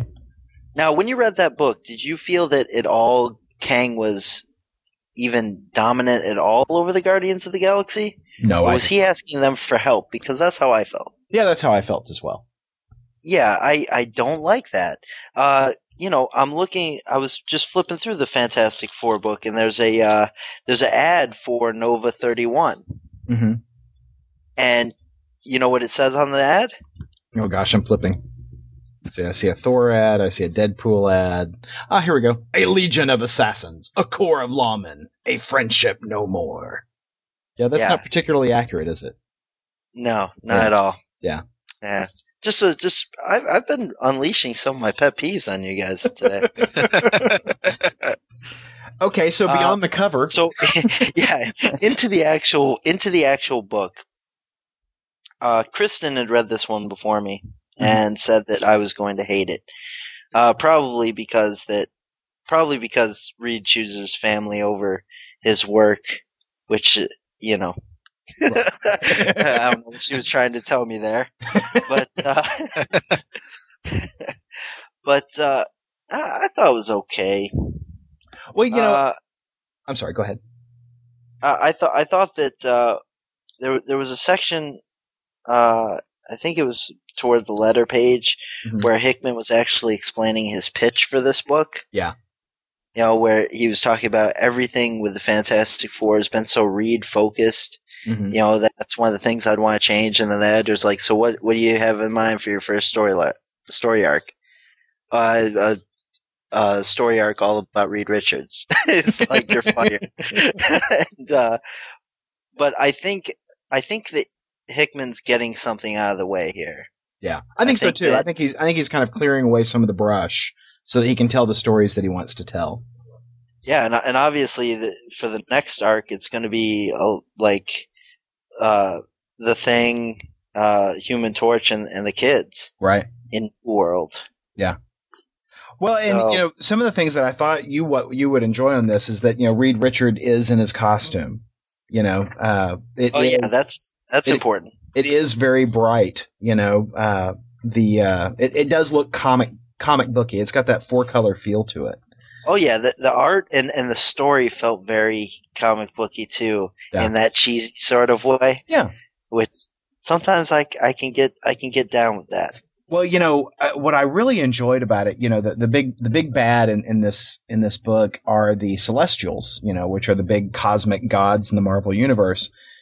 And you know, you've got this Council of Reed, so you've got these dozens of Reed Richards, all of whom you know look and act a little bit different, but they're all super smart and Some super, of them a lot of different. Did you see the fat Reed Richards? yes, yeah, who looks Super blob looking Reed Richards. who looks conspicuously like Bouncing Boy from the DC universe.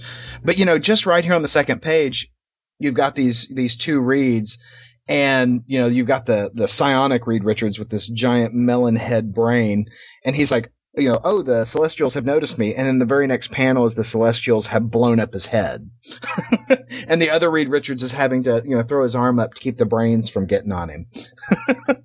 and so the, the Celestials say, kneel and gain favor and forgiveness. And one of the reeds says, no, we are men. We have no masters. And so the Celestials just vaporize those two guys. I mean, the, the Celestials just come in and just start, you know, killing all the reeds. This was just good stuff. I, I really enjoyed this book. Um, I, I, I, I'm hopeful that this will kind of be a return to some just more hardcore four color superhero action in the pages of this book without Reed Richards being a knob and, you know, locking up in his lab all the time and doing the same old things that he's always done. I'm hoping that Well, this- yeah. I mean, one thing that I felt whenever they would show the the other members of the Fantastic Four Mhm, is I'm like, all right, so Norman Osborn controls the controls the world. mhm. Uh, you know, Doctor Doom's doing his thing with Loki. Uh, and the Fantastic Four are just sitting around their pad, man. Like the three issues, I'm like the Fantastic Four. Like Reed Richards, he's in another dimension doing stuff, but for his own world, man, he's just he's just laying around the house. Yeah. The Fantastic Four couch potatoes. Yeah. yeah, you're exactly right. But, you know, it does give us a title where, you know, we don't have Norman Osborn in it.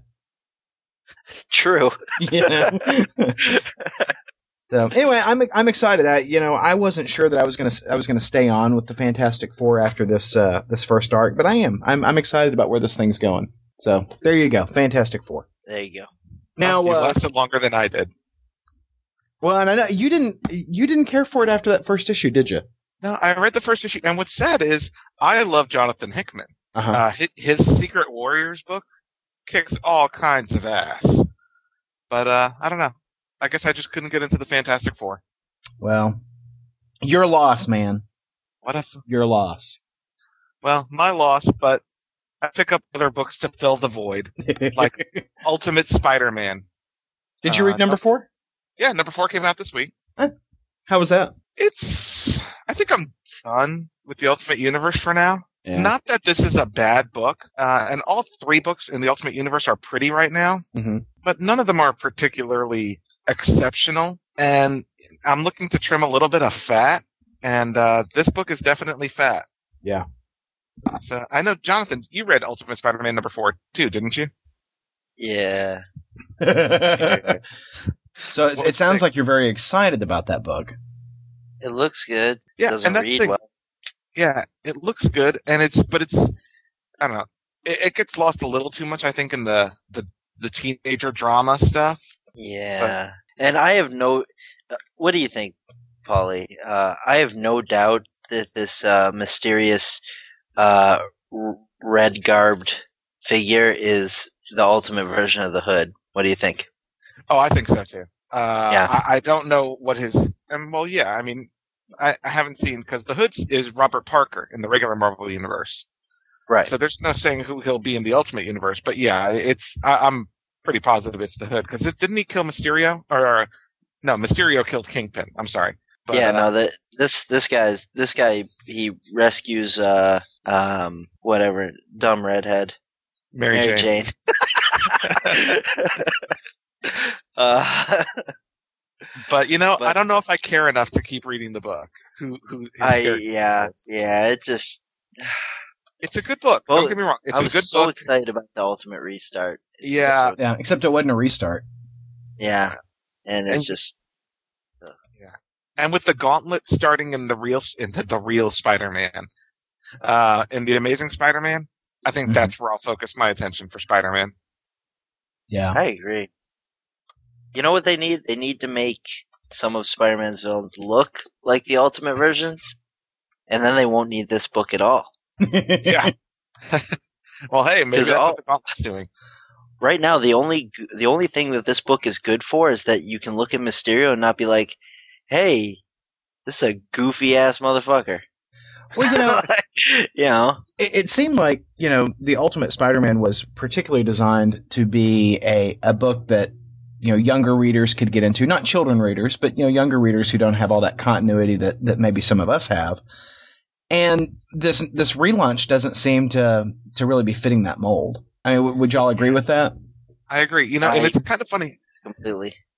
Yeah, it, it, it, stays focused in the Ultimate Universe, but every single relaunch book is completely, other than Ultimate Armor Wars, is like avoiding mentioning the events of Ultimatum. Mm-hmm. It's almost like they, it didn't even exist because half of the characters in Ultimate Spider-Man died in Ultimate Ultimatum. Yeah. And it's not mentioned like how they didn't die. Mm-hmm. And I guess uh, maybe they're trying to set up some type of mystery to keep you hooked, but I don't know. I, like I said, I think this is my last issue. Uh, and last week was my last issue of Ultimate Avengers. And even though I like Ultimate Armor Wars, it's not good enough for me to stay interested in the Ultimate Universe right now. Sure. Well, um, Jonathan, you read uh, Ms. Marvel this week, right? I did. What do you have to say about that? Uh, it was uh, awesome. Now, I, I like Ms. Marvel, but I stopped reading at the end of uh, Secret Invasion, just when it was going all dark, rainy, and whatnot. Um, what's going on with that character? Uh, well, basically, uh, it it was the conclusion of the story arc where this chick, like, for some reason, like, I I didn't get into the beginning, so I kind of have to just summarize based on what I've learned in the two issues of it that I've read. Apparently, Osborn finds this chick who looks just like Carol Danvers and all that, and he's torturing her and stuff. Who cares about any of that? point is, Miss Marvel and Moonstone fight it out uh, in the last two issues of of the book. Uh, really great uh, fight scene, looks fantastic, the resolution I just thought was the best. Little spoiler here, because this is what I loved about it. Miss Marvel takes Moonstone's Moonstone, you know, essentially the the source of her power. Without it, Moonstone's going to die. She has like weeks to live or something like that. And uh, what she what she tells her is that if she want if she wants the Moonstone back, she needs to uh, find that find find that point where she stopped being a human being and started becoming a monster. hmm And that's where she'll find her Moonstone. And it ends up with Moonstone getting her Moonstone back uh, by visiting the gravesite of her uh, her mother that uh, she had murdered. You know, and apparently she did that so that her mother wouldn't go on to see the the monster she was becoming. I liked it. You guys don't sound impressed. It's cool. Oh no, it sounds good. I, I think I should be there. I really enjoyed. yeah, it is really.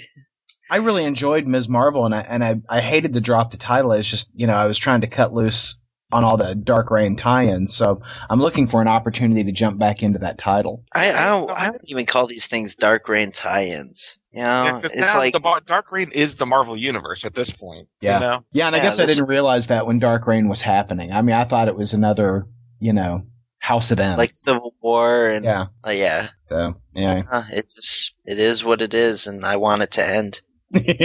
soon, soon, in a couple of months. yeah. Here's a here's another pet peeve of mine. this is the last one. Last sure one it I- is.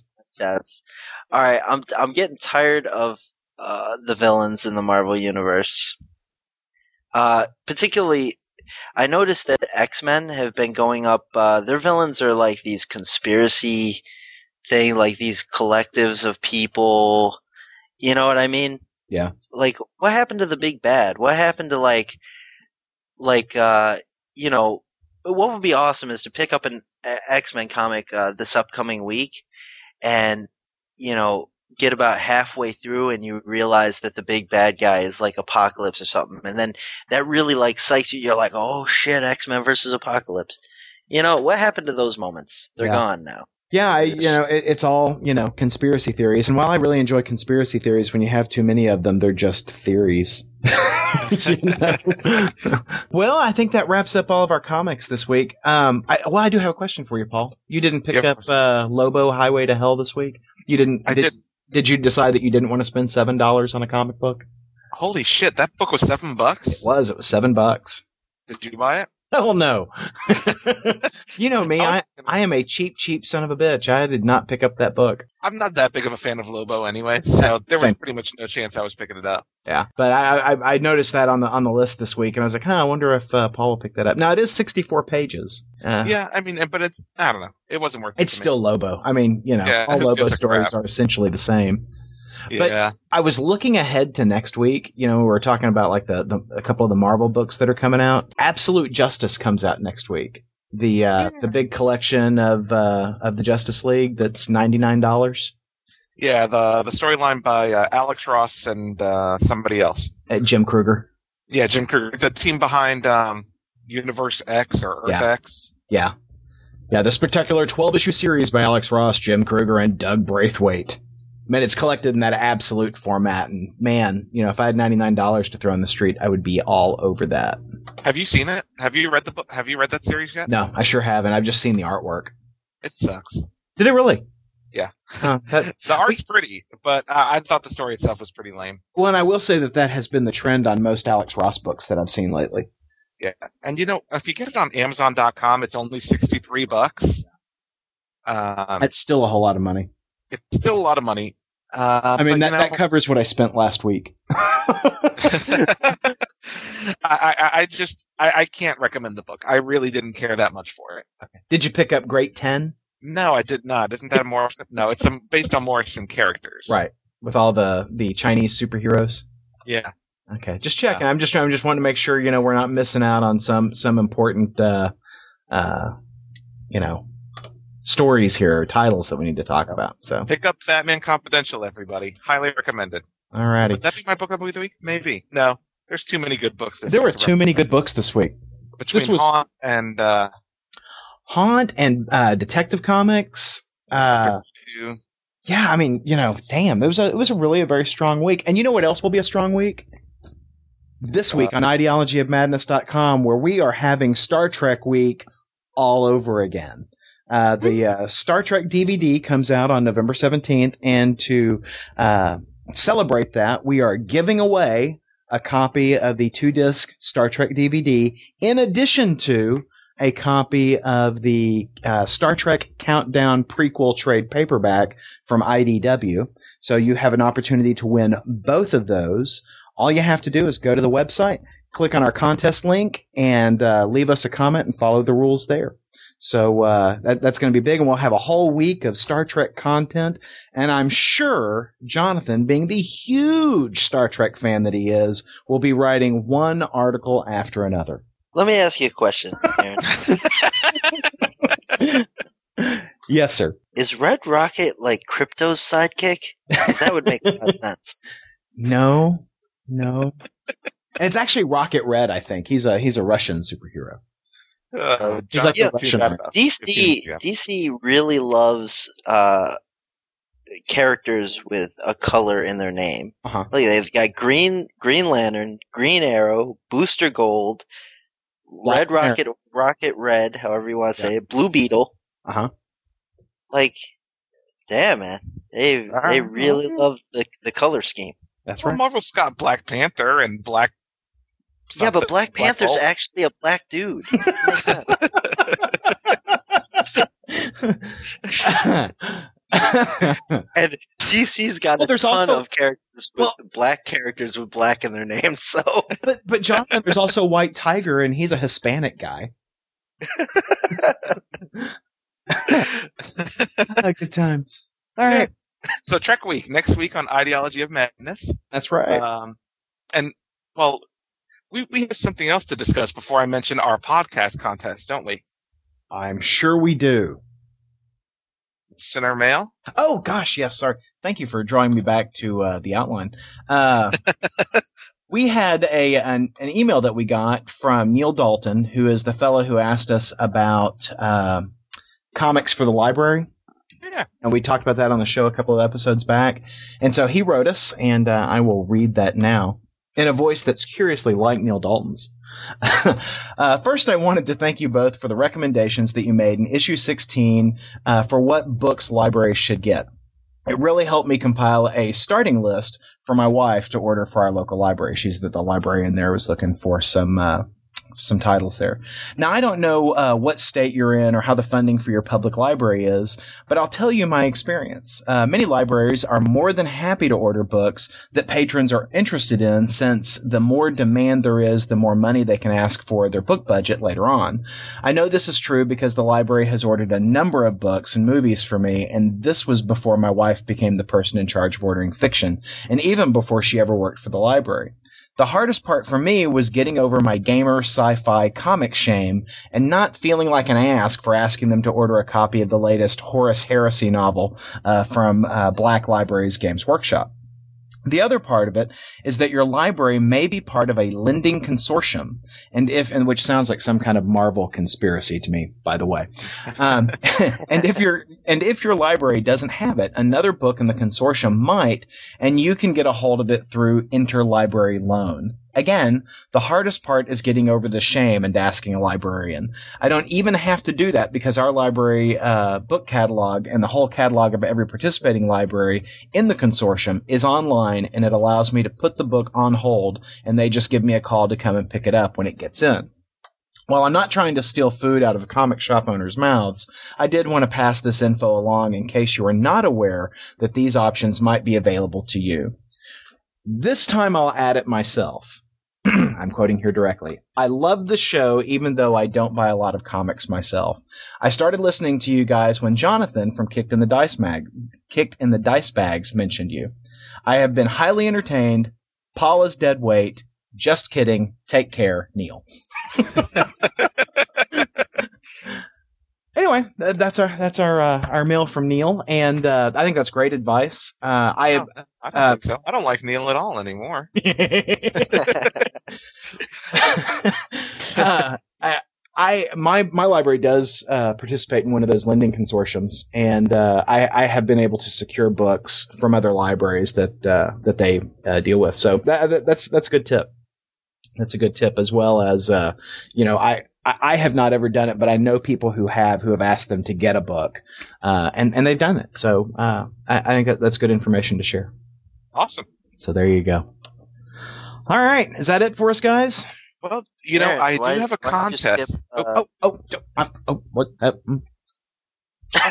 why, why, why, why'd you skip all the uh, the listener emails that said Jonathan's like cowbell? We just want more. well, we found that those all came from your IP address. Uh,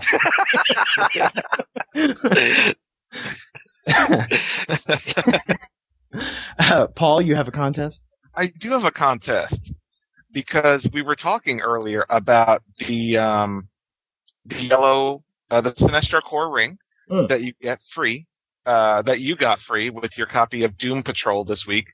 Um, now there are seven books this month that are being released in conjunction with Green Lantern rings. Uh, you know, for every color but black, and uh, you know, they're probably not books you normally buy. I know none of them are ones I normally buy. Yeah. So we thought we'd save you some trouble and some money. And we are giving away a full set of the rings, including the black ring that came with Blackest Night number one. So a set of all eight rings.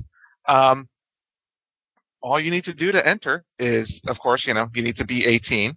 You need to be in the continental U.S. and you need to leave. There's two ways to enter. One, leave a comment on our podcast um, in the uh, you know in the um, the comments for our podcast. You know, leave us some feedback, or either on Twitter or Facebook, post a link to our podcast and send us that link to ideologyofmadness at gmail.com. And you'll be entered to win a set of these Green Lantern Blackest Night rings, um, a full eight set of all eight. I think that's an awesome contest. Yeah, considering the books are about four bucks a piece, uh, I guess this prize package is, you know, thirty something dollars worth right. of goodies. Well, and you know that's the only reason I bought uh, Doom Patrol this week was so I could have my Sinestro Corps ring because uh, Doom Patrol steaming pile of crap. And let's be honest, you guys don't want to buy Doom Patrol and Superman, Batman, and all those bastard comics. exactly, exactly. We're here to help you. so We're- help us help you. Exactly. comment in our show, you know, with our show notes, or tweet a link or Facebook a link to our page. Or iTunes us a review. Yeah, iTunes a review. But uh, the contest ends when the last issue uh, comes out. So I I think they're all going to be released through the month of November. So uh, contest ends last day of November. Very good. Well, guys, thanks a bunch. Everybody, thanks for listening. No, no, no, thank you. But No, thank you. Thank, Thank you. And good day, sir. I said good day. good night and good luck. Red Rocket. Podcast theme music graciously provided by Mark Andrew Pope. For more information, visit markandrewpope.com. Funny Books with Aaron and Polly is a production of the ideologyofmadness.com. No Spider-Man clones were harmed in the production of this podcast.